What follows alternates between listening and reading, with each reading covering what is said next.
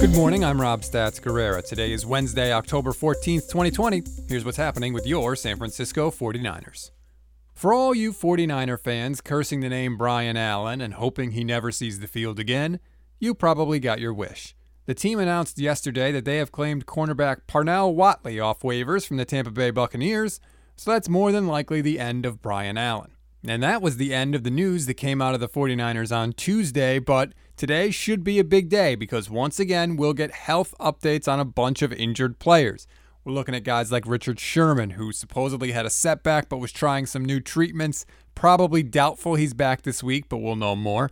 Emmanuel Moseley, who's still in the concussion protocol, although Kyle sounded optimistic when talked about the chances of getting him back. That would be a huge lift for the defense going into a game against the Rams where they're going to need guys that can cover. Kwon Alexander has a high ankle sprain, which they were checking the severity of. If it is severe, he'll probably go on IR, becoming roughly the Niners' 500th player to wind up there this season.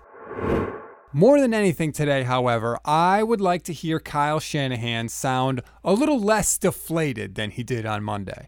I want to hear that he has a plan in place in case the secondary struggles again, or a plan in case they get down by multiple scores. I want to hear a little more leadership from Kyle than we got earlier this week. We didn't get anything on Monday. We got a coach that sounded utterly defeated. A guy that basically said, if we can't run the ball, we can't win. If we get down by more than one score, we can't win. You can't lead a team that way. You don't lead a team that way by saying all the things they can't do, especially before they go into the toughest part of their schedule, which is seven straight games against teams that are probably going to be in the playoffs this season. That's not how you do it. That's not how the team is looking to you to guide them. So it's going to be a little bit of a test for the rest of the season for the 49ers, and that begins this week. So when we hear from Kyle today, let's see a plan. You had time to lick your wounds. Yes, it was bad, but you got a lot more games to go this season, so you have to dust yourself off.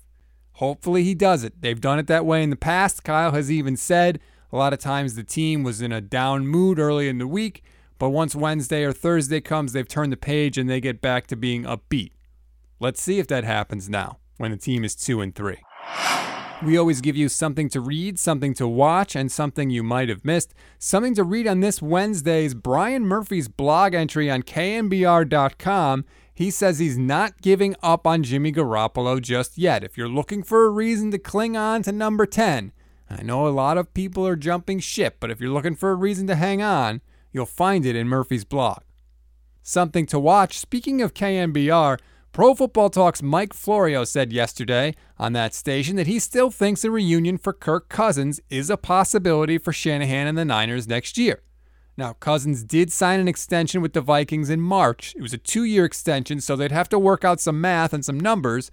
But I worked with Mike Florio for years, and I can tell you from personal experience if he says it, it's not crazy.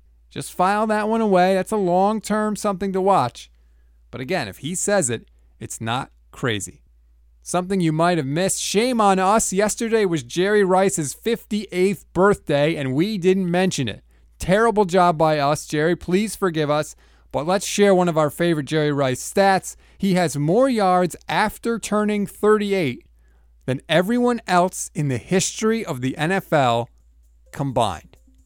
Jerry, you are truly the greatest of all time.